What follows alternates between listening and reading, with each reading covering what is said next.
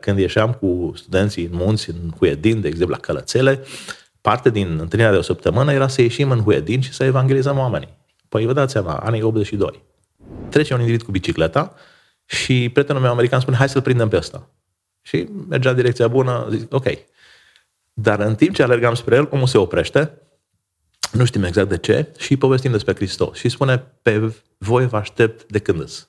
Deci dacă tu stăruiești pe TikTok sau stăruiești pe Facebook, nu mai ai energie să stăruiești în altă parte. Eu cred că dacă iubești pe cineva, faci tot posibilul să cunoști acea persoană ca să știi ce nevoie are el sau ea ca să poată fi împlinit și fericit.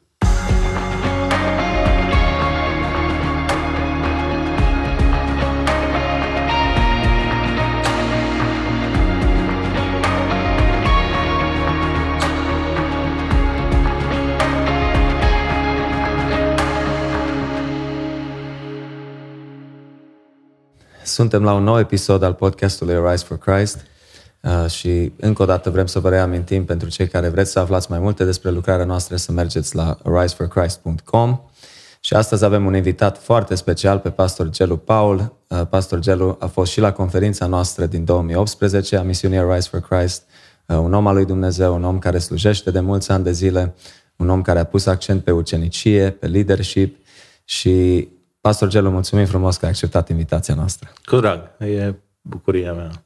Ne bucurăm și noi foarte mult și, practic, avem o introducere uh, la subiectul de leadership, pentru că este un subiect atât de vast și abia aștept să intrăm în acest subiect, dar înainte să intrăm în subiect, vrem să ne spui despre tine, cine este Gelu Paul, uh, de unde ești, uh, cum ai copilărit, cum ai ajuns să-L cunoști pe Hristos? Și cum ai ajuns în mod deosebit să ai uh, dorința asta de a sluji și să accepti chemarea lui Dumnezeu pentru viața ta? Am crescut într-un uh, context foarte privilegiat, aș vrea să spun, într-un fel de bulă evanghelică la vremea aia baptistă în Oradea. Tatăl meu era secretarul bisericii care astăzi se numește Emanuel și uh, în perioada în care eu am crescut, a copilăriei nu, nu se ocupau, deci nu exista programe pentru copii și tineret. Ca urmare, noi eram într-un fel în ghilimele, carne de tun pentru mesajul Evangheliei, așa că până la vârsta de 18 ani, cred că am fost evangelizat de vreo 18.000 de ori și um, de fiecare dată am ridicat mâna.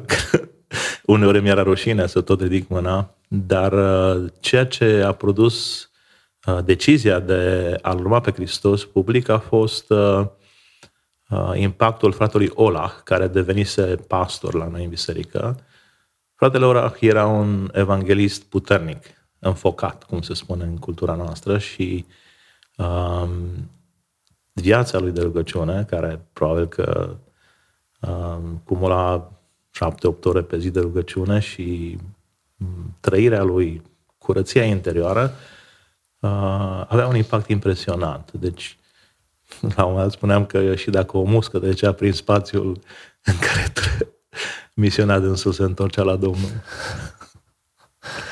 Wow. Deci, um, uh, în 74 uh, murise bunica mea, tatăl meu fiind în comitet, a venit să ne viziteze și în stilul caracteristic m-a întrebat ce se întâmplă cu tine dacă mor la noapte și vă imaginați că am început să plâng.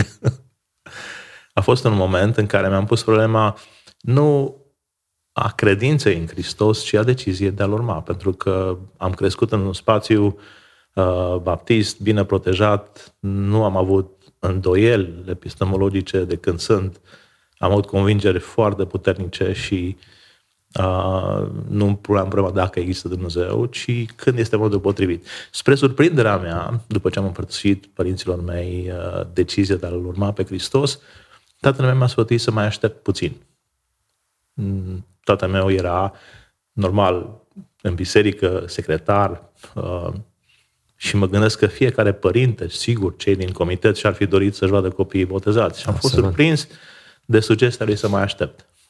Acum au durat încă vreo 2 ani de zile, până când fratele Ola și-a propus, sau Dumnezeu a făcut posibil, să țină un botez în, în râu, în Crișul repede. Acum, vă imaginați în perioada comunistă ce însemna asta și mm motivul era clar. De data respectivă sau acea, la acel botez erau cam 274 de suflete. Wow.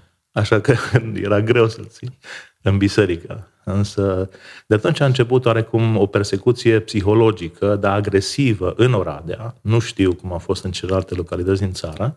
Și la câteva zile după încercării respective i s-a ridicat licența sau cum permisul, nu știu cum se spune, de pastor. Uh, în liceele noastre au apărut uh, niște lucrători, probabil de la partid, care uh, în timp ce intrai în școală te punea să semnezi un document că nu crezi în Dumnezeu.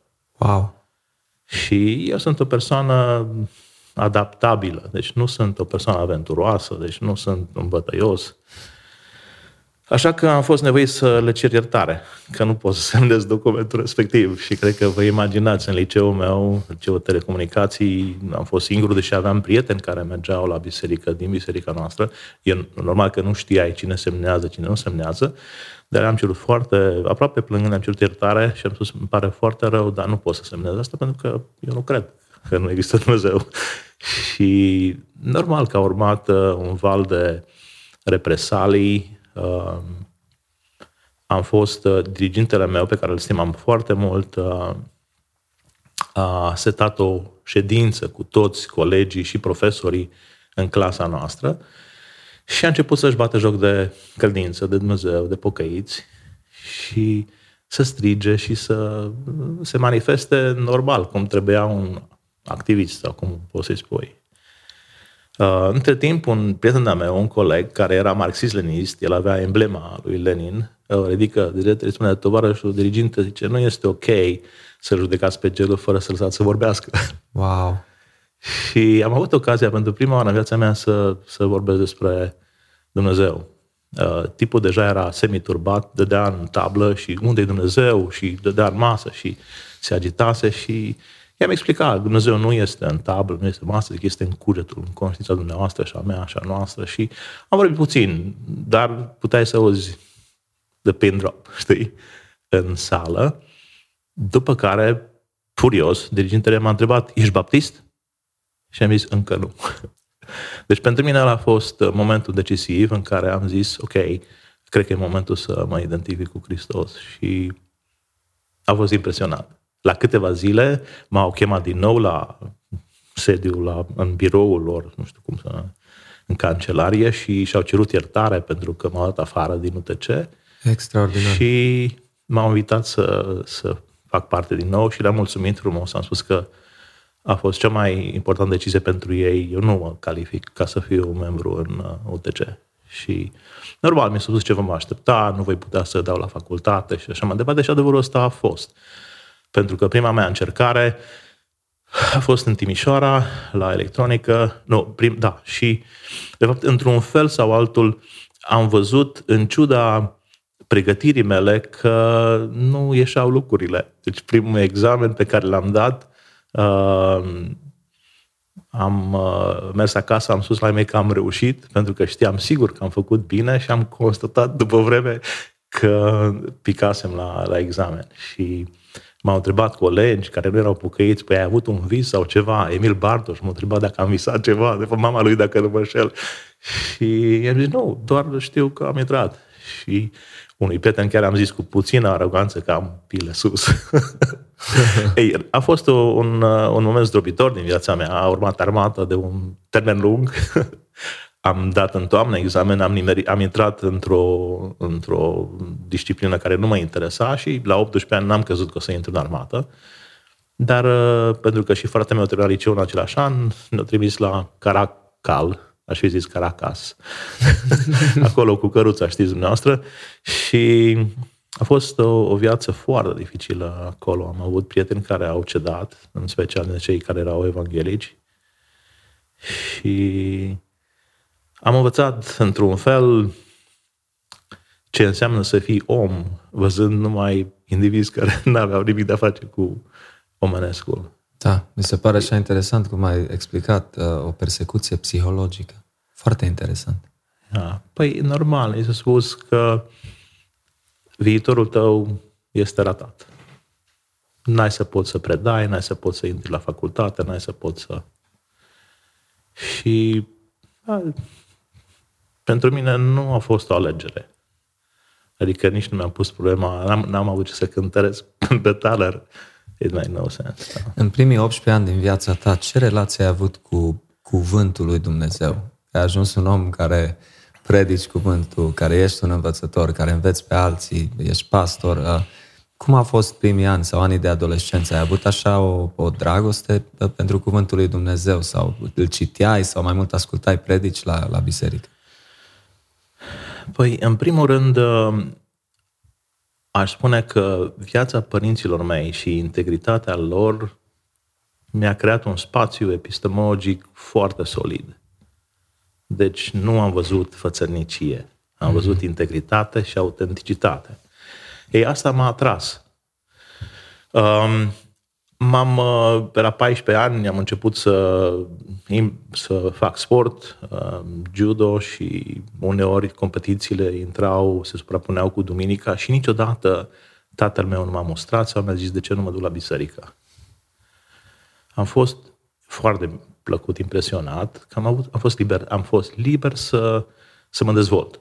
Ei, normal că Dumnezeu în timp m-a, m-a călăuzit, dar vreau să spun că după plecarea fratelui Ola, care mi-a pus bazele convingerilor credinței creștine, a venit fratele Țon. Și acolo eram printre cei mulți care scriau fiecare cuvânt al fratelui Țon. Deci am caiete cu mesajele lui și în felul ăsta cred că s-a așezat nu doar un dicționar, un compendiu de teologie în mintea mea și pe hârtiile mele.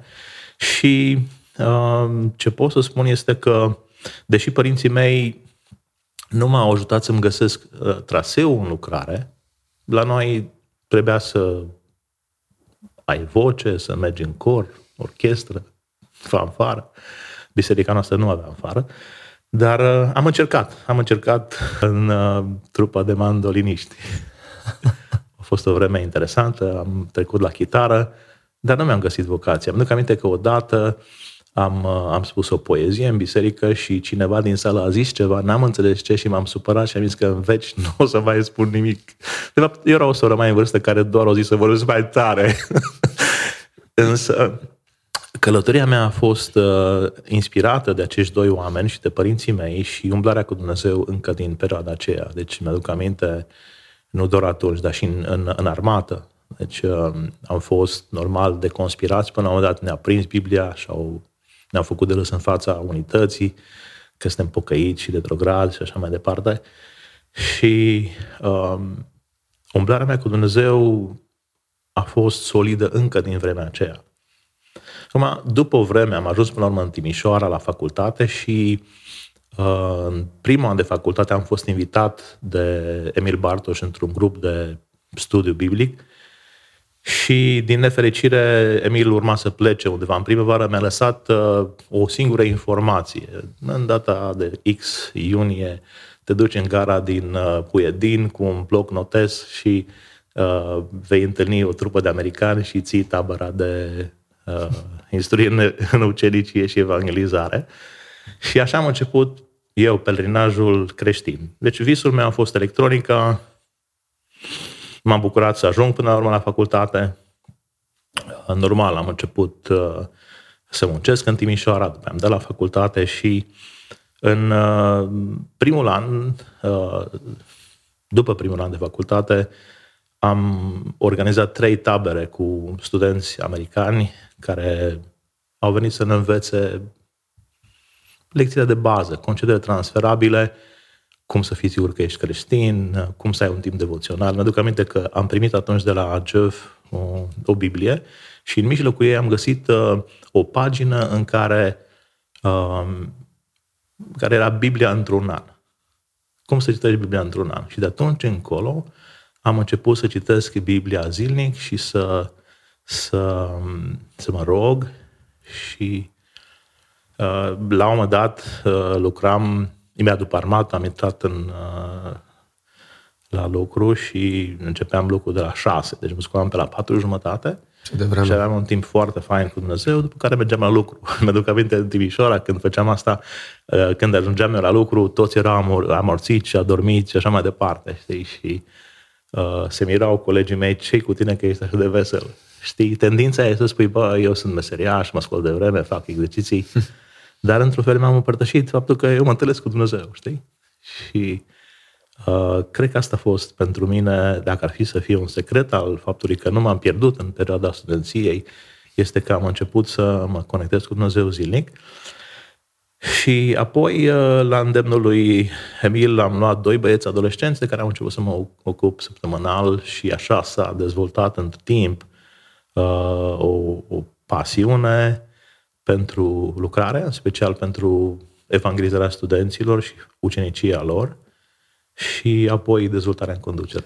Să înțeleg că probabil și pastor Bartoș a avut, o văzut uh, ca ai o chemare uh, în viața ta. Cred că Emil, mai ales că eram printre puțini care vorbeau bine engleză. Dar eram din aceeași biserică, eram prieten, într-un fel, fratele meu era prieten foarte bun cu el, fusese în grupul de ucenicie a lui Țon uh-huh. și, na, deci ne cunoșteam foarte bine. Avantajul a fost efectiv că știam engleză și am putut să ajut la uh, coordonarea echipei de străini și așa mai departe. Și totuși, Dar, uh, probabil că o fi văzut ceva. Absolut, zi, așa zic și eu. Deci tu, practic, în timp ce învățai pe alții, mai învățai și tu. Deci tu treceai Era fantastic. De... Deci lucrul care m-a ajutat să nu cad pradă, să nu mă restignesc pe altară de lut, aș spune, este că am început să investesc în, în, uh, în ei, în adolescenți, și nu puteam să mă duc la întâlniri fără să fiu pregătit, fără să mă întâlnesc cu Dumnezeu, fără să gândesc uh, ce urma să povestim. Și da, normal, acei 10 pași spre 10 pași fundamentale ai credinței produși de Crusade m-au ajutat să survolez în câțiva ani de zile Scriptura tematic și să înțeleg că ucenicia nu este doar uh, asociată cu ce învățasem la biserică în Oradea, un mesaj bun, motivator, provocator, ci are de-a face cu dezvoltarea unor uh, deprinderi. Uh, ai putea să le spui virtuți chiar și acest efort de a dezvolta niște practici care să mă ajute să iau decizii bune, să înțeleg ce se întâmplă în viață, să uh, am curaj să povestesc despre Dumnezeu, despre Evanghelie, ieșirile constante în uh, evangelizare în, în Timișoara. Îmi duc aminte că am început la Betania și am adunat o mână de oameni între liderii de atunci cu care lucram. Deci mișcarea a început cu o mână de băieți și din 84 până în 89 s-a dezvoltat la 60 de grupuri de ucenicie și câteva sute de, de studenți care veniseră o parte la Hristos, alții din familii care probabil că s-ar fi pierdut în ăsta. În 90, după schimbarea de la noi, am organizat uh, un, o conferință cu Josh McDowell Josh McDowell, extraordinar. Uh, după ce am făcut studiile, echipa mea deja era puternică, 60 de lideri, aveam uh, o echipă faină. Am făcut un sondaj de uh, 4.000 de studenți în două săptămâni și le-am pus câteva întrebări foarte specifice, printre care dacă ai putea, ai vrea să studiezi Biblia cu cineva. Și am fost, cum să zic, șocat când am văzut că în jur de 80 și ceva la sută, 80 și 8,2% fete au spus da și 82,9% sau ceva băieți au spus da. Incredibil. Și am trimis un mesaj la misionari că nu vrem să facem uh, conferința cu Josh McDowell pentru că nu vom putea să ne ocupăm de oamenii care se întorc. Wow! Și vă dați seama că au început presiunile. Um, Ce Până la urmă am cedat emoțional și am ținut uh, uh, conferința cu Josh McDowell. A venit fratele Paul Necruț, atunci cu el, o zi a tradus el, una eu, și cam 2000 de bilețele am primit înapoi. 1423 s-au întors la Hristos pentru prima dată la sala Olimpia, în urma conferinței lui Josh. Și pentru mine a fost o dezamăgire cu Dumnezeu, pentru că știam că nu o să putem să facem față la o astfel de presiune. Și minune după minune. Adică la o săptămână înainte de a pleca, trebuia să spun ceva mulțimii și am zis, ok, luni ne întâlnim în A101 la Electro să continuăm uh, căutarea noastră de Dumnezeu. Vă dați seama că până atunci noi nu avuserăm dreptul să accesăm spațiile publice cu Evanghelia. Și a fost o minune faptul că am primit efectiv uh, aula respectivă pentru uh, întâlniri de genul acesta și câteva sute din ei, normal, n-aveai cum să duci o mie și ceva de oameni, câteva sute dintre studenți au venit regulat cu noi ani de zile și am început chiar un grup de ucenicie cu profesori universitari. Au fost câțiva care s-au întors atunci la Hristos și am avut privilegiul să fiu uh, coordonatorul acelei echipe de ucenicie care investea în câțiva profesori care au fost mișcați de Dumnezeu și cumva au luat o hotărâre să se întoarcă la Hristos. Parte din grupul acela a fost doctorul Caiu Strean, care provenea din, avea o moștenire uh, evanghelică, dar uh, am fost încântat să fiu alături de oameni de calibru respectiv și să îi conduc cu întrebări heuristic uh, în cuvânt. Uimitor. Uimitor să auzi după Revoluție ce deschis a fost oamenii da, să audă da, Evanghelia și să vină la Hristos. Wow! Da. wow! Extraordinar. Din curiozitate, uh, brother Gelu, cum ai ajuns tu să înveți așa bine limba engleză? Chiar sunt curios, cum nu exista YouTube în copilăria ta. ok, this is a secret, știi? Adică visul tatălui meu a fost să fiu pastor. Niciodată n-am auzit asta. Adică eu nu mi-aduc aminte, tatăl meu a plecat în veșnicie în 84, deci nu a prins decât faza în care știa că sunt implicat cu străini și așa mai departe și nu știa niciun detaliu. Uh, dar visul a fost să, mă, să învăț engleză. Ar fi vrut să merg la seminar, dar nu în țară. Așa că a căutat în orașul nostru, era o singură școală care preda engleză. Nu mai știu exact uh, câți ani am studiat, dar probabil că doi ani engleză, doi ani franceză, dar nu mai sunt sigur. Și când am venit la facultatea de Timișoara, am avut un an de zile de engleză, tot începător. Dar uh, nici nu știu cum am învățat engleză. Cred că e o chestie mai mult de ceea ce Dumnezeu a pregătit dinainte, pentru că uh, da, nu eram un foarte silitor. Știu că o singură teză am făcut uh, de 10 plus, la, am avut un subiect Romeo și Giulietta și profesorul mi-a zis că nu o să-mi dea 10, că o să fac calcule meschine. Deci nu pot să mă laud. N-am, n-am tradus, să zic așa. Deci prima oară când am ajuns să traduc, dacă țină bine minte preda comunistă, aveam o întâlnire cu misionari la sora Ana Guruiescu, unul dintre cei din Timișoara, sigur știu, la Betania mergeau ei. Și am primit adresa, am trecut pe lângă casa lor o dată, de două ori și după aia am mers acasă. Asta când trebuia să traduc eu. A doua uh, zi n-am mai rezistat presiunii lui Dumnezeu și m-am dus și am tradus și uh, Ana era, nu se simțea bine și atmosfera era apăsătoare. Deci am preluat traducerea, erau niște tipe din Texas, pitch, high pitch, vorbeau repede, dar am tradus, cum, cum să zic, uh, impresionant. Adică, din nou, nu am cu ce să mă laud. Dacă ar fi să mă laud, v-aș povesti de o experiență în, 2000, în 1900 97 în Austria, când împreună cu Ambassadors for Christ am adus uh, acolo uh, vreo 35 de parlamentari din România, inclusiv uh, un fost prim-ministru de-al nostru um, și am tradus acolo și dânsul mi-a zis vorbește americanul ce vreți de dumneavoastră. deci, într-un fel, cred că e ceva de la Dumnezeu. Nu, Absolut. nu pot să mă laud că am studiat și am învățat engleză cu un scop. Ce frumos! Foarte fain. Deci atunci ai spune, Gelu, că probabil chiar în anii 90 ai început să înveți mult mai mult și tu despre leadership, despre nevoia de leadership uh, în Biserica lui Hristos. Cum crezi că au început bazele și la acest lucru? Păi, pentru mine au început în 82. În sensul că, fără să fi, fiu instruit, am fost responsabil să organizez trei tabere underground. În prima a fost vreo 75 de studenți, și în celelalte, una la Călățele, nu din zona aia, una la Moneasa, nu mai știu unde a fost cealaltă. Deci, într-un fel, ai avut nevoie de niște deprinderi. Nu știu să fi fost născute, eu nu am organizat nimic, în Oradea n-am fost, nu mi s-a dat nicio sarcină în biserică decât să cânt la mandolină.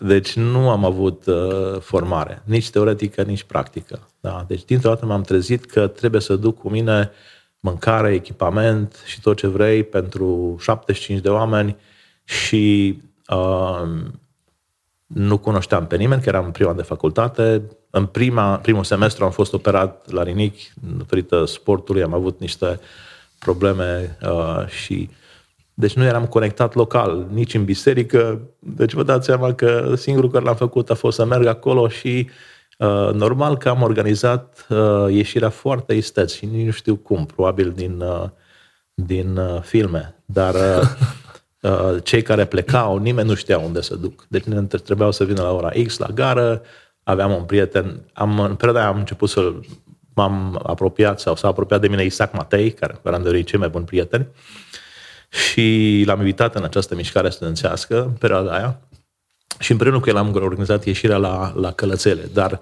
normal, pe Isaac l-am făcut responsabil să ducă studenții și români și am dus cu ei americani, pentru că îți dai seama că nu puteai să-ți permiți să duci împreună într-un autobuz american, român și așa mai departe, în perioada aia. Deci da. pot să spun că am mers pas cu pas. A fost doar o chestie de uh, omul la locul potrivit. Și dintr-o dată m-am trezit că e ok, că nu e atât de greu. Deci traduceam, organizam, făceam mâncare și împreună cu Isaac și mai ceilalți, necunoscându-i, nu puteam să distribui responsabilități. Deci a fost un efort mare la început. Mi aminte că era un, un deal cu pantă, probabil 60% și căram butelie și cărbun oh. și cartofi undeva ca să nu ne găsească nimeni. Deci a fost așa, o chestie de scouting foarte interesantă. Extraordinar. A fost superb. Și că te-a aruncat Dumnezeu drept acolo. Da, știi că mă e ca și individul care a ajuns să noată pe lângă un uh, crocodil. exact, wow. Atunci eu zic că am putea să facem, practic, acest episod este o introducere, anunțăm pe ascultători, pentru că dorim pe viitor să avem mai multe episoade despre leadership, pentru că mm-hmm. e un mhm. subiect, cum am menționat și mai devreme, foarte vast. Eu observ, Gelu, că la ora actuală uh, leadership în sine e ceva foarte la modă, dacă pot spune așa, adică vedem uh, lideri creștini care sunt foarte hip, se îmbracă într-un anumit fel și noi în ziua de azi numim unii din acești oameni ca influenceri, nu? Sau influencers. Pentru că ei influențează o masă de oameni, dacă au mulți urmăritori pe Instagram, pe Facebook sau au o platformă mare vizibilă pe YouTube.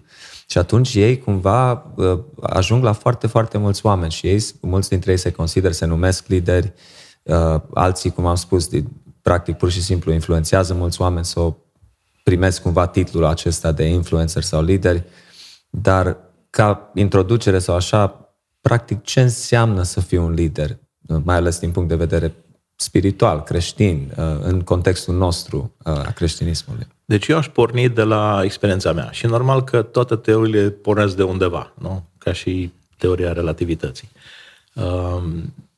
Um, eu eram un individ care singurul lucru care era clar la mine era că îl iubeam pe Dumnezeu. Ok? N-aveam visul de Dumnezeu. Eu urmăream electronica, mă pasiona și voiam să învăț.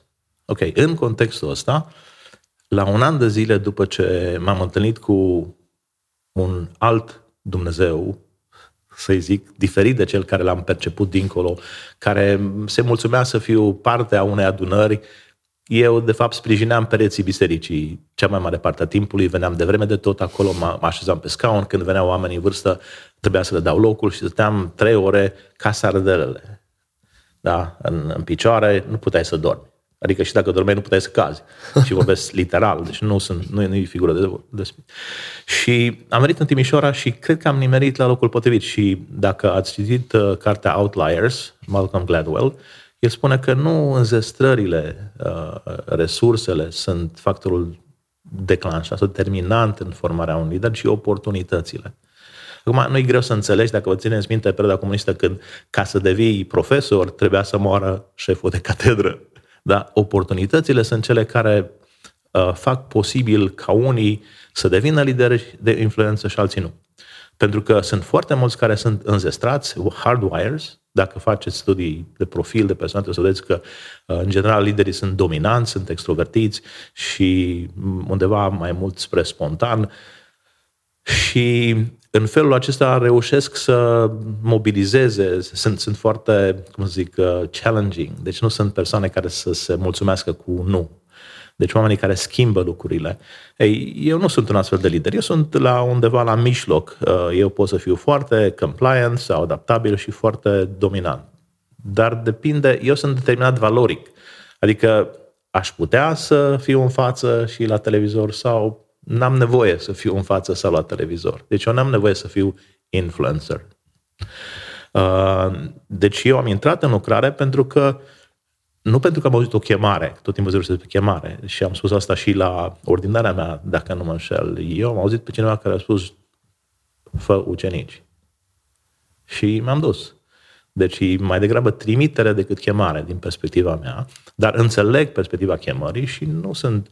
Vreau să vă spun doar că există și alt gen de uh, traseu de intrare în lucrare și în conducere. Acum, normal că să poți să realizezi ce a făcut Dumnezeu prin mine, trebuie să poți să fii, să ai o influență și să îți folosești dimensiunea de dominanță. Pentru că, la urma urmei, uh, prin asta influențăm. Faptul că atunci când deschidem gura, oamenii ascultă. Când trasăm ceva, oamenii urmează. Pentru mine a fost foarte simplu, pentru că am învățat să umblu cu Dumnezeu și mi-am propus în anul care vine, după prima tabără cu americanii, să învăț pe oameni să umble cu Dumnezeu. Da? Și asta am început să fiu meseriaș. Pentru că aminte când a început uh, uh, cu internet, eu vorbesc de anii 80, dar prin 90 când am început să avem internet, trimiteam ucenicilor mei din cartea aceea, Biblia respectivă cu Biblia într-un an, în fiecare zi pasajele care trebuie să citească și care au apărut în timp pe YouVersion. Da? Deci eu asta le-am trimis și mă așteptam ca oamenii să citească și să povestim. La noi, întâlnirea de ucenicie nu era ce ai răspuns la întrebarea X. Deci cărțile erau departe, eventual Biblia în față și povesteam. Pentru că am înțeles încă de la început, sau printr-o cărțulie mică prosă de navigatori, lead out, că uh, ucenicia de care vorbește James Sire a minții uh, vizează transformarea vocabularului pasiv într-unul activ. Adică una e să recunoști că, știu eu, cântă Michael Jackson și să cânți împreună cu el și alta este să cânți când el încetează să mai cânte. Da? Deci scopul meu a fost să ajut oamenii să transforme ceea ce știu în ceea ce trăiesc, efectiv. Da? Asta este un fel de transformational uh, education. Și asta se face, în primul rând, prin dezvoltarea convingerilor.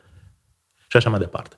Dar primul lucru pe care l-am făcut este să înțeleg că uh, eu sunt privilegiat să mă întâlnesc cu Dumnezeu. Și mi-am făcut un obicei din asta. În cartea Atomic Habits înveți un lucru foarte simplu. Obiceiurile tale zilnice te împiedică să-ți împlinești scopul mare. Și am început să-mi dezvolt obiceiuri evlavioase. Ok? Prima fază a fost evangelizarea. Normal că, deci după întâlnirea cu Dumnezeu, prima provocare pentru mine să a fost evangelizarea. Când ieșeam cu studenții în munți, în Huedin, de exemplu, la Călățele, parte din întâlnirea de o săptămână era să ieșim în Huedin și să evangelizăm oamenii. Păi vă dați seama, anii 82. Mergeam pe stradă și întrebam pe oameni diferite întrebări. Una pe care, care se pune adresa și care mi-a pus și mie este ce faci dacă mor la noapte? Vă dați seama că în, în 87 am început un training cu studenți din Timișoara la mare și unul dintre studenți care între timp a fost folosit Dumnezeu pentru a aduce mulți alții la Hristos, printre care și unul dintre pastorii renumiți din țara de astăzi, uh, era într-o lagună la Mamaia și înspre seară și întâlnește pe un individ pe plajă și îl întreabă uh, ce se întâmplă cu tine dacă mor la noapte? Normal că tipul a, și-a luat tălpășița, a dispărut. Dar uh, am început ca niște, cum să zic, uh, uh, naivi. Știam că există oameni care îl caută pe Dumnezeu și eram responsabil să căutăm. Ei, această informație pe care am primit-o eu s-a consolidat în timp. Normal că au venit oameni la Hristos și nu puțini, dar uh, o schimbare majoră a avut loc undeva prin 83-84, când unul dintre americani a venit să mă învețe pe mine să fac evangelizare în complex. Și normal că am început să mă rog, nefiind un om foarte aventuros, uh, să aibă Domnul milă de mine. Acum, în complex, dacă țineți minte perioada aia, erau milițieni, câte patru, cu patrule și cu arme. Mm. Acum nu știu dacă aveau gloanțe orbe sau nu, dar era suficient că le aveau. Și americanul mă ruga să-l traduc. Am tradus o dată, de două ori, de trei ori și când veneau studenții, știi, vă dați seama ce se întâmpla, când vedeai poliția acolo și unul care vorbește engleză, încercai să dispari. Ei, din aia 11, din aia 11 o singură persoană a fost interesată, era un arab, dacă nu mă înșel, și am început o discuție cu el și între timp vă dați seama că mă rugam ca Dumnezeu să mă scape de misionar. De acest individ pe care, care și astăzi trăiește în state și un om fain, mm. uh, a fost călăuzit de Dumnezeu și zice la un hai să plecăm acasă. Normal că m-am bucurat, am dat slavă Domnului și în timp ce mergeam spre casă, uh, vorbesc despre sensul giratoriu uh, la Michelangelo, trece un individ cu bicicleta și prietenul meu american spune, hai să-l prindem pe ăsta. Și mergea în direcția bună, zic, ok.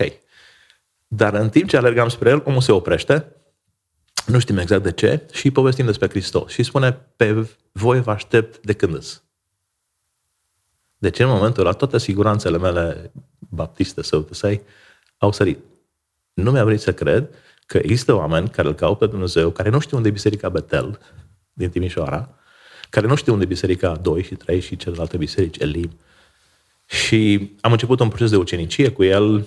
A fost impresionant. Un om care, părinți, mama lui era vrăjitoare. Deci eu dați seama că a trebuit să intru în studii, să citesc pe HD o chestie ocultă, ca să pot să-l aduc la Hristos. Și am început să fac cu el ucenicie, 10 pași uh, fundamentale a lui, a lui Campus Crusade. A fost prima oară când uh, ceea ce știam și practicam cu consecvență și am, am motivat mulți oameni să facă, era made sense, adică nu avea rost să faci altceva. Știam că există oameni care îl caută Dumnezeu, care nu vor găsi biserica noastră și care n-au cum să o găsească până când ne ducem la ei. Deci vreau să spun că la început a fost umblarea cu Dumnezeu, uh, împărtășirea cu frații, deci studierea Scripturii, apoi ieșirea în afară, evangelizare. Deci sunt obiceiuri de prindere vlavioase care le-am învățat pas cu pas și ce a pus ce m-a dus de la nivelul de practicant la, spre conducere este că undeva prin 86, 87, am găsit la fratele meu o hârtiuță pe care erau cinci cuvinte scrise. Uh, scop, viziune, misiune, strategie și activități. Și cu acele cinci cuvinte am dezvoltat o lucrare care se numește Purpose Driven College Student Ministry, adică o lucrare de evangelizare a studenților de facultate orientată pe scop. Era perioada în care Rick Warren își scria cartea Purpose Driven Life. Life. Normal că nu aveam de unde să despre ea și atunci mi-am pus problema care este de fapt scopul meu în viață, care este viziunea mea, care sunt metodele mele, care e misiunea mea? Și am început să formez echipa de 60 de lideri, am ținut o conferință a noastră în, uh, să-i formez, normal, în perioada comunistă. Și am avut și oportunitatea în 90 să facem primul explo cu americani misionari din Campus Crusade care lucrau în Elveția, Explor 90, 91. Deci asta a fost după schimbare. Și în acel context am, am adus vreo 300 de lideri sau de aspiranți din spațiul evanghelic uh, la facultatea de construcții, câteva zile în rând, i-am învățat ce înseamnă scop în viață, misiune, viziune, strategie, activități, metode și cum o aplicasem eu la mișcarea studențească. Și efectul acelei mișcări, pentru mine, acea uh, tipping point, you know, those, acele lucruri mărunte care schimbă totul, uh, a transformat un grup pe care l-am găsit în Timișoara într-o mișcare studențească. Da? Deci undeva prin 86 am început să dezvolt ideea de viziune și am ajuns să vedem că Dumnezeu vrea o comunitate de studenți evanghelici care uh, îl cunosc pe Dumnezeu și îl fac cunoscut și acolo scop este să ajungă la fiecare student din Timișoara cu Evanghelia și să-l poată ajuta să se integreze într-o biserică locală. Ei, la asta am început să muncesc cu consecvență, am avut acei 5 indivizi cu care am lucrat, după aia 19 în echipa de coordonare, după aia 60. Dezavantajul mare în perioada aceea era că tot la fiecare sfârșit de an, cei care erau deja lideri erau repartizați și plecau din Timișoara. Avantajul meu era că a fost, și asta tot în prudență Dumnezeu, datorită istoriei mele, n-am intrat la zi, am intrat la seral și am fost nevoit să rămân în Timișoara. Am putut să rămân în Timișoara față de ceilalți care n-au putut și am asigurat, într-un fel, uh, consistență și consecvență, coerență sistemului ani de zile și efectiv s-a dezvoltat într-un mod impresionant. Deci asta a fost în 90, deja la mare ieșeam cu 120 de studenți uh, în fiecare an ca să împărtășim Evanghelia și să-i ajutăm să își dezvolte deprinderile și să aducă oameni în împărăție. Deci, într-un fel, aș spune că uh, conducerea cred că începe cu un plan al lui Dumnezeu pe care noi nu-l cunoaștem. Și El ne dotează. Deci, interesant cum am fost eu setat ca și uh, individ, să pot să conduc sau să pot să stau pe banca din urmă. Deci să nu urmăresc poziție sau ceva. Dar fiind foarte metodic și perfecționist, nu am înțeles că a fi profesionist înseamnă să nu faci de două ori aceeași greșeală. Și asta a fost uh, nu artificial intelligence, ci natural intelligence. Adică important este să te dezvolți folosind tot ce ai înspre mine. Apoi am primit viziune, da? Perspectiva mea a început cu uh, întâlnirea cu Dumnezeu și centralitatea ei, apoi împărtășirea umblării cu Dumnezeu cu alții, apoi în spa- spațiul iudeo-creștin, apoi cei care nu erau credincioși, împărtășirea Evangheliei cu ei, apoi mi-a pus problema formării, pentru că am dat seama că cei de la, de la Crusade veneau în fiecare an cu același seminar. Și după doi ani de zile am spus, dacă mai veniți încă o dată cu același seminar, eu nu mai organizez conferințe pentru voi, pentru că sau bănuiți că noi nu suntem normal la cap sau știm ce facem, sau aveți impresia că uh, nu vrem să facem ce trebuie. Și i-am forțat puțin să vină să pregătească materiale pentru câteva nivele și am început cu o, o viziune care era sub forma unei clădiri, care aveau trei ani de zile de formare în procesul de ucenicie. O persoană era într-un grup de ucenicie, uh, era stabilizată în cădință, după care devenea lider de grup de ucenicie și apoi era implicat într-un context de conducere. Între timp, Dumnezeu m-a conectat cu BI sau educație biblică prin extensie și acolo eu m-am dezvoltat semnificativ și am creat uh, la un moment dat erau mai mulți implicați în mișcarea studențească, în conducere, decât ceilalți care erau printre, lucrau printre pastorii noștri din țară. Deci, uh, într-un fel, cred că pe baza convingerii vis-a-vis de trimiterea Dumnezeu, umplarea cu Dumnezeu, oportunitățile care au apărut, uh, impactul, pentru că una este să vorbești despre gustul unei portocale și alta este să o guști. Când oamenii au văzut că se întorc oameni la Hristos, deci a, s-a eliberat un, o energie și un entuziasm impresionant.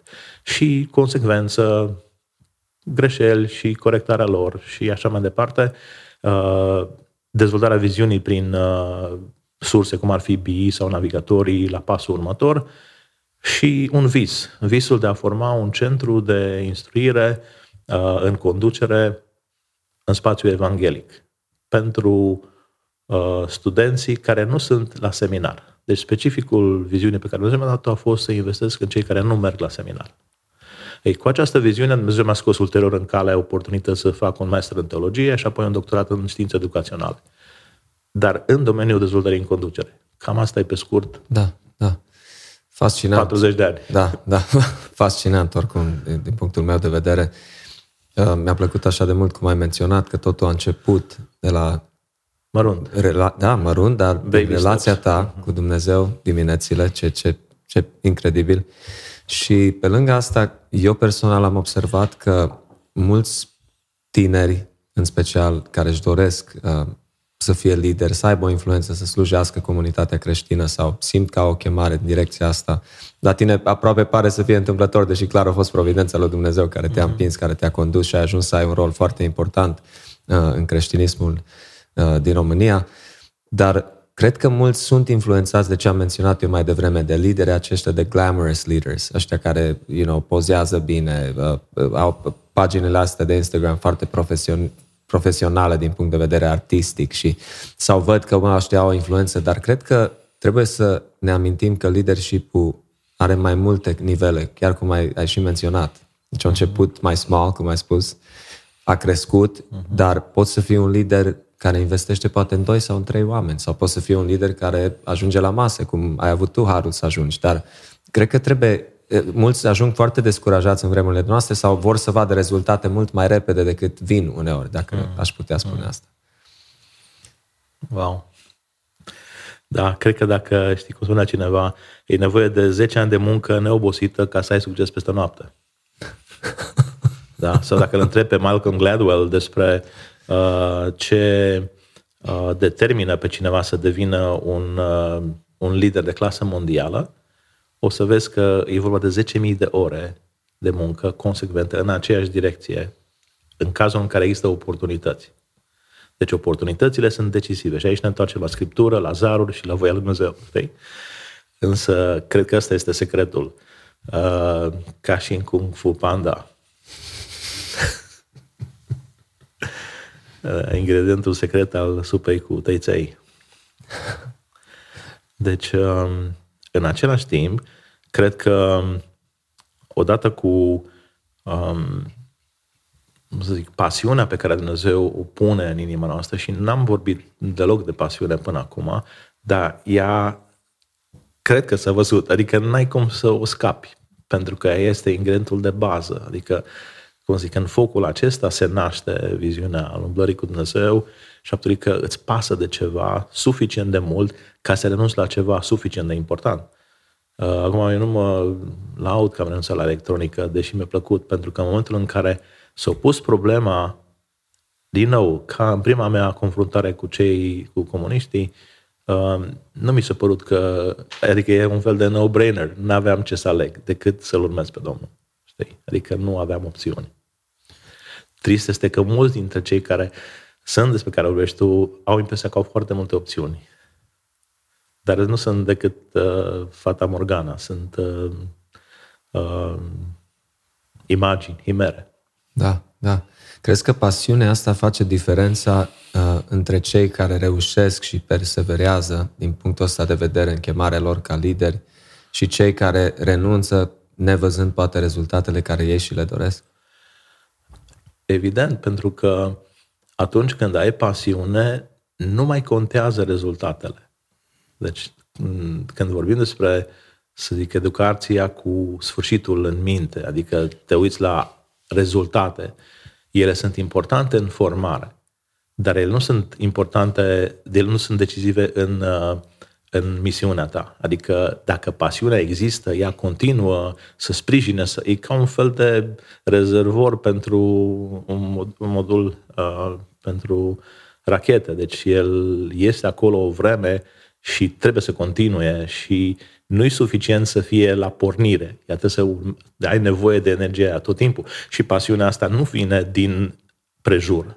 Ea vine din relația cu Dumnezeu.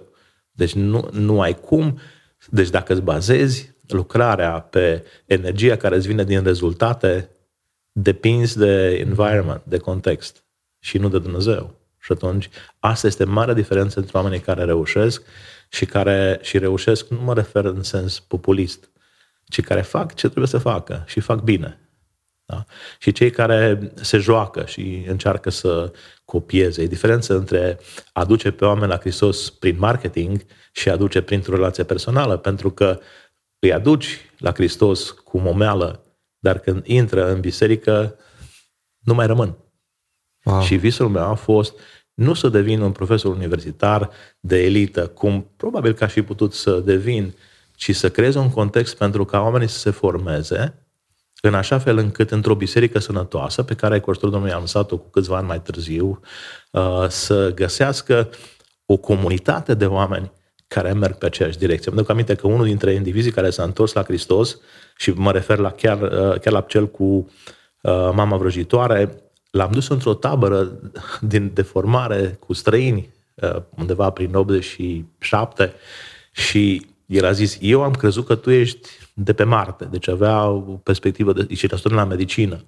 Deci era convins că sunt de pe altă planetă și când a văzut o grămadă de oameni care gândeau, cântau la fel, atunci s-a rugat prima oară, a cedat. De ce? Pentru că a văzut mărturia trupului. Deci noi avem nevoie de oameni de vârf și de elită, dar dacă sunt rupți de comunitate, ei nu sunt reprezentativi. Și mă întreb pentru ce sunt reprezentativi. Fără să contest importanța studiului academic, pentru că m-am cheltuit mulți ani în direcția asta. Absolut, absolut. Mă gândesc la misionarii de-a lungul istoriei a creștinismului, cum unii dintre ei n-au văzut rezultate mulți ani de zile, adică niciun rod, niciun om să se întoarcă la Hristos în țările respective unde a mers ei ca misionari și totuși au perseverat și nu au dat înapoi. Da, deci cred că pericolul este că majoritatea ne legăm identitatea de uh, vocația noastră și ca urmare suntem devastați când se întâmplă ceva cu jucăria noastră, știi? Da, da. Deci uh, identitatea noastră este în Hristos și ea nu depinde de absolut nimic decât de Hristos. Absolut. Pentru că încă suntem la introducere și acest episod este o introducere la leadership. Care mai sunt lucruri cheie care crezi că le putem menționa sau ascultătorii noștri care poate să interesați de acest lucru? În ce direcție se pot ruga sau ce pași poate au putea să ia ca să se asigure că uh-huh. Dumnezeu îi cheamă în direcția asta sau că au dorința asta, trimiterea asta, cum ai numit-o tu? Deci dacă nu... Adică hai să mergem pe nota pozitivă. Cred că umblarea cu Hristos, și acum mă refer la misiune sau la lucrare nu doar în spațiul nostru evanghelic, că um, din totdeauna lucrul sau vocația a fost o misiune pentru Pavel și pentru alții. Deci mă refer în orice context, relația cu Dumnezeu este, este vitală.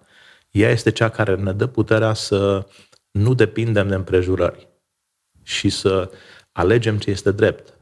Deci, vorbind de chemare sau trimitere, indiferent de pe ce platformă pornești, pasul următor la care mă gândesc eu este integritate. Mm. Pentru că integritatea nu este excelență morală, dar este un devotament pentru excelență morală. Și atunci, uh, dacă aceste lucruri sunt date corect, noi tindem să pozăm, să dăm impresia că suntem grei. E ca și cum ai impresia că leu e acoperit în aur, știi? Pentru că face o monedă care strălucește. Deci acest, uh, această tendință de a, de a apărea, de a poza, uh, ne poate distruge încă din fașă. Deci, pe lângă cele două de care vorbeam, chemare sau trimitere, mă gândesc la integritate. Da? Și în contextul ăsta, umblarea cu Dumnezeu este centrală, cum ziceam înainte. Apoi, cred că este important de perspectivă sau viziune. Foarte puține școli în curriculumul lor uh, notează perspectiva. Deci, uh, am studiat în Timișoara electronică și am învățat să învăț bine de tot. Uh, am mers în state și mi-am dat seama că uh, eram foarte bun apologet. Deci nu îndrăzneau, noi făceam aici la, la electro sesiuni săptămână de săptămână și am avut polemici cu Bahai, cu tot felul de familia și cu altele. Deci nu rezistau la disputele mele, să zic așa, uh, convingeri și argumente. Și mi-am dat seama cât de limitat am fost și cât de, hai să nu zic bigot, dar îngust, efectiv. Uh, eram un fel de premodern într-un context postmodern când am nimerit mm. acolo și convingerile mele au fost zdruncinate când am început să învăț teologie de la liberali sau și așa mai departe. Deci cred că dacă ăstea nu merg împreună, în momentul în care apar uh, factorii care corodează convingerile, te prăbușești. Okay? Pasul următor de care vorbeam este perspectiva, adică să-ți dai seama că, da, ești limitat, ai o, un punct de vedere, știi? într-un fel uh, sau o perspectivă și că ai nevoie să înveți. Deci ideea, un lucru care e parte din modul în care înțeleg educația și la care BIU a adus o valoare semnificativă în România este educația permanentă. Adică ai terminat seminarul, dar dacă încetezi să înveți, încetezi să fii ucenic. Okay. Wow. Pasul următor uh, are de face cu viziunea și de aici îți dezvolți o filozofie de lucrare pe care Dumnezeu ți-o dă treptat. Probabil că unii au de la început, am văzut cum se dezvoltă viziunea templului, de exemplu. Pentru templu, nu pentru cort, Moise primește un plan detaliat. În alte situații îi spune doar, tu te și eu sunt cu tine. Deci, într-un fel, e nevoie de o capacitate de a tolera ambiguitatea ca să nu te pierzi în contextul înșelător al ghețarilor sau prin care, prin care navighezi, știi? Da, da. Și cred că ceea ce am observat în toată povestea asta este impresia că dacă predici bine și puternic, oamenii se schimbă. Experiența mea în ultima biserică este că tendința noastră nu este să ne schimbăm, ci să ne adaptăm, să arătăm bine dar în interior nu se schimbă nimic. Inima omului este nespus de rea și înșelătoare. Deci până nu tratăm problema inimii, indiferent cât de bine arătăm și cât ce rezultate avem, uh, e posibil să ne înșelăm pe noi înșine, pentru că mintea te minte, spune la un moment dat cineva. Deci aici undeva rolul comunității ca și educator este central. Deci noi în biserică, din păcate, nu suntem decât informați și motivați. Mă duc aminte de un frate care foarte înfocat spunea membrilor bisericii, mergeți și evangelizați, mergeți și evangelizați. Foarte multă motivație și informare, fără deprinderi, frustrează. Și foarte desea noi dăm senzația de învinovățire pe oamenii noștri, pentru că ei nu știu să facă pasul următor, n-au deprinderi, n-au convingeri, n-au încrederea necesară ca să iasă din anonimat. Pentru că aminte de rolul Duhului Sfânt în acest proces. Eram, lucram la telefoane în centru, lângă bancă și într-o ședință de, de protecția muncii, șeful meu, care sper că încă mai trăiește, cu care am început să, am reușit să împărtășesc Evanghelia, să mă rog pentru el, uh, dădea în stânga și în dreapta cu piciorul să-și facă loc să ajungă în față și a început să-și bată joc de pocăit și de vin și așa mai departe. Și aveam impresia că implodez. M-am ridicat în picioare și le-am povestit cum stă cu vinul. și cu Biblia. Și spun, auzeai din nou cum pică acu în liniște, că nu știau oamenii ce să creadă și vorbesc despre anii 80. Și normal, la urmă, șeful a zis, mai cu siguranță că tu ar trebui să uh, promovezi și să duci ca să mă promoveze că sunt un om valoros, știi? Deci ce vreau să spun cu asta este că uh, dacă tăceam, uh, de fapt tot spune într-o broșurică lui tăcerea noastră vinovată, în momentul în care Dumnezeu ne pune în situații în care numele Lui este pus în dispreț și nu vorbim, suntem vinovați, uh, furând niște hoți de glorie, suntem acolo lumină și noi nu, ne, noi nu îl prezentăm pe Dumnezeu, nu ne deconspirăm că nu suntem noi geniali și performanți, ci Dumnezeu, la fel ca și Daniel. Deci gloria trebuie să ajungă la Dumnezeu și, într-un fel sau altul, umblarea cu Dumnezeu și cu Duhul Sfânt, călăuzirea de Duhul Sfânt te ajută să depășești momentele în care chiar nu vezi ieșire. Mm. Pentru a păstra numele Domnului neatins și a-ți păstra poziția. Și foarte desea noi alegem uh, visul nostru în contrast cu visul Dumnezeu, la fel ca și Adam și Eva. Ok. Nu pot să nu îți pun două întrebări pentru că ai menționat atâtea lucruri importante aici. Dar crezi că în vremurile de azi, cu mass media, cu social media, oamenii sunt atât de preocupați, adică toată ziua pe telefoane butonăm, uh, unii pe social media, tinerii poate pe Instagram, TikTok, uh, cei mai 40 în sus, mai mult pe Facebook, pe alte chestii, dar oamenii sunt așa de preocupați cu o mie și una de lucruri, atâtea din atâtea direcții ni se fură atenția și așa mai departe și pentru că ai menționat, deci relația cu Dumnezeu, uh, rugăciunea, uh, studierea cuvântului, să te informezi, să studiezi, uh, să ai o viziune, să dezvolți o viziune biblică, după aia să-ți împărtășești credința cu cei din jurul tău. Crezi, consider că e mai greu astăzi decât a fost poate în vremea celor ani din anii 80-90 ca să te pui deoparte poate pentru Dumnezeu și pentru a sluji pe El din punctul ăsta de vedere? Este evident mai greu. Adică în perioada aceea noi nu aveam o dimensiune socială care să ne dea sens ca și individ în afara bisericii. Deci noi afară din biserică eram disprețuiți. Mm. Că eram autentic pocăiți sau nu. Că eram baptiști cu numele sau pentecostal cu numele pentru că erau părinții noștri sau nu. Eram considerați paria și disprețuiți. Și atunci alternativa era, cum să zic, lașitatea. Te ascunzi. În momentul în care uh, se pomenește numele PAC, te dai la fond. Știi? Deci, uh, în contextul respectiv, părerea mea este că uh, noi am crescut pentru că eram izolați și pentru că în contextul ăla era singurul context care ne dea semnificație, sens și valoare în viață. Și atunci eram atrași de cuvânt, eram mult mai mult expuși la cuvânt și la părtășie. Da, ne lipseau alte deprinderi, dar mulți dintre noi făceam încercări să vorbim cu alții sau să povestim despre Hristos. Deci eu cred că vremurile grele nu te întăresc neapărat. Da? Pentru că mulți au jucat dublu. Mm. Dar uh, sunt un context în care te protejează semnificativ, pentru că dispar aceste distracții de care vorbeai, lucruri care îți distrag atenția și te împiedică să te focalizezi. Deci cred că una dintre problemele generației acesta este incapacitatea de a se focaliza.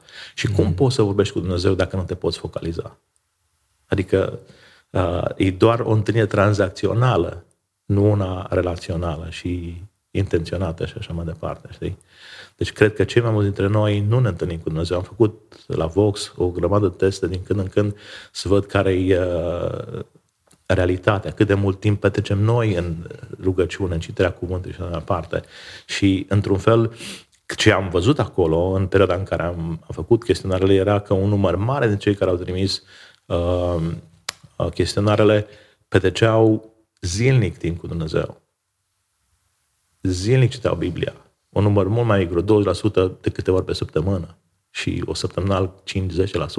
Deci vorbesc despre 90% dintre participanții care au răspuns, pentru ei Biblia era importantă, întâlnirea cu Dumnezeu era importantă, deci ideea de ai nevoie de un sat ca să formezi un lider, de o comunitate ca să formezi un creștin. Deci asta este biserica adevărată, autentică, care funcționează și care dă rezultate. Acum, și aici există lacune. Dar ce vreau să spun este că nu e așa de greu să o creezi, pentru că avem model. Noi acum trecem din nou prin faptele apostolilor și e impresionant care sunt practicile unei biserici funcționale. Da? Zilnic stăruiau deci dacă tu stăruiești pe TikTok sau stăruiești pe Facebook, nu mai ai energie să stăruiești în altă parte. Eu știu la mine, am, mi-am propus să împart timpul cu Dumnezeu de-a lungul zilei, ca mereu să mă duc aminte de El. Și cum spunea psalmistul, dimineața de șapte ori pe zi, te laud, Doamne, pentru că faci lucrurile să meargă bine. Deci dacă nu cultivi această conștiință a prezenței Lui, Păi scuză-mă, la fiecare pas ești atras în orice cursă posibilă și poți să cazi oricând. Și repeta și dezvolți un obicei că nici nu mai îți dai seama unde te afli, știi? Da, deci cred că în momentul de față și pentru copiii noștri, cel mai greu a fost să-i ajutăm să trateze internetul și calculatorul cum trebuie. Copiii noștri aveau calculator de la o lună de zile. Uh, da? Dar ce am fost impresionat a fost că mai puternic decât calculatorul a fost umblarea cu Dumnezeu a familiei.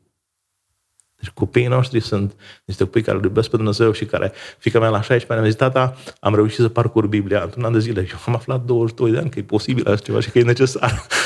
Înțelegi? Deci vreau să spun că există avantaje și dezavantaje și cred că noi, ca și credincioși, suntem responsabili să protejăm, să ne asigurăm că croim cărări drepte, pentru ca și cei care sunt mai labili sau vulnerabili să nu se împiedice pe ele. Deci depinde foarte mult, în timp ce această realitate nu o putem ignora, din nou ne întoarcem la focalizare și la umblarea cu Dumnezeu. Și învață-l pe copil să umble cu Dumnezeu când e mic și nu va renunța la el până la urmă. Da?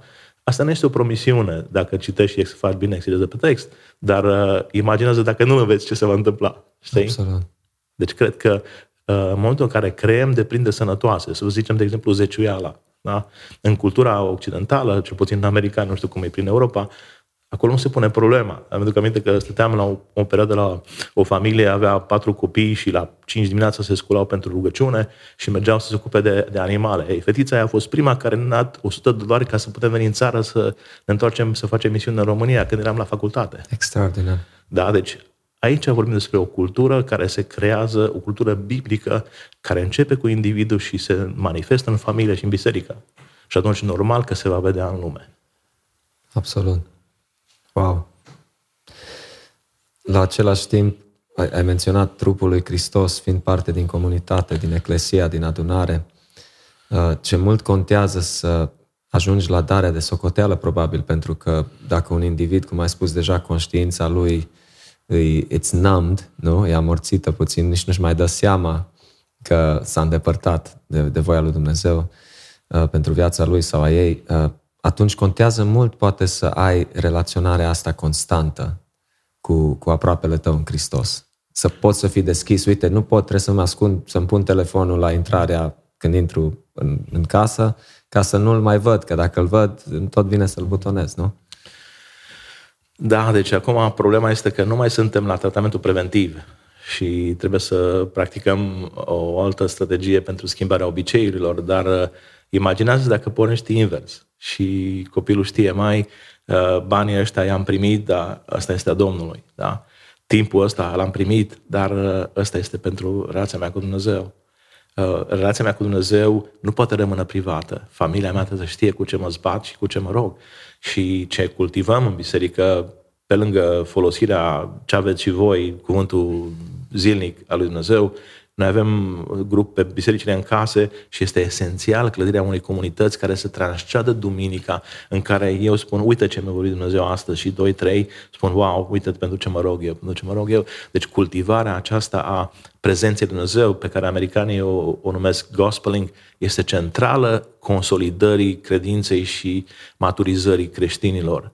Dar bisericile tradiționale se întâlnesc duminică de duminică sau când se întâlnesc și nu există nicio interacțiune între membrii intențională sau chiar și întâmplătoare între membrii bisericii în spațiu de grecini în contextul valorilor biblice, decât la criză, unde ne rugăm. Dar ce ar fi dacă noi am învățat să povestim? Uite ce mi-a zis Dumnezeu astăzi. La noi așa a început de zeci de ani și la Vox. Uh, întâlnirile noastre începeau cu gospeling. Uite ce face Dumnezeu în viața mea. Și atunci înveți copilul, înveți membrul bisericii să vorbească despre Dumnezeu și când ajunge să dea peste un necreștin, nici măcar nu-și dă seama că e necreștin. Hmm. Și spune umblarea lui cu Dumnezeu, pentru că creștinismul nu s-a răspândit prin apologetică și filozofie religioasă, ci prin mărturia umblării cu Dumnezeu. Asta este problema scăderii impactului nostru, pentru că noi nu avem ce să povestim pe stradă cu necreștinii, pentru că nu avem soluții la problemele pe care le, ei le au. Incredibil.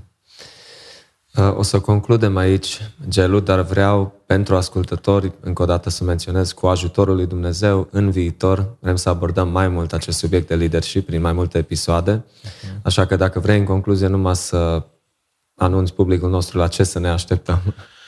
Ok, deci sunt foarte multe uh, lucruri care trebuie discutate. Eu le prezint într-un context uh, de Advanced Training Seminars, într-un curs de conducere și urmăzare bisericească, conducere și organizare bisericească.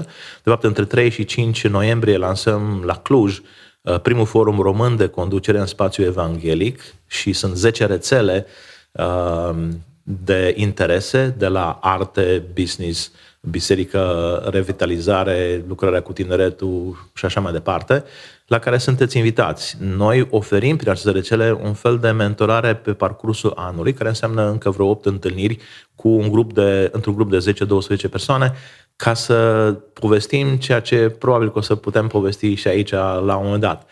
Dar primul lucru de care m-aș ocupa pentru un lider uh, este cunoașteți Dumnezeul, cunoaște pe Dumnezeul tău. Al doilea lucru la care să nu, o să ne uităm este cunoaște-te pe tine însuți mm. și apoi uh, cunoaște-ți aproapele, pentru că la asta se reduce legea și prorocii. De ce? Pentru că eu cred că dacă iubești pe cineva, faci tot posibilul să cunoști acea persoană ca să știi ce nevoi are el sau ea ca să poată fi împlinit și fericit. Și iubirea înseamnă să faci tot ce depinde de tine ca aceste lucruri să se întâmple. Și cam la asta vă încurajez și pe dumneavoastră. Mulțumim mult de tot. Gelo, abia așteptăm să avem harul să continuăm. Mulțumesc.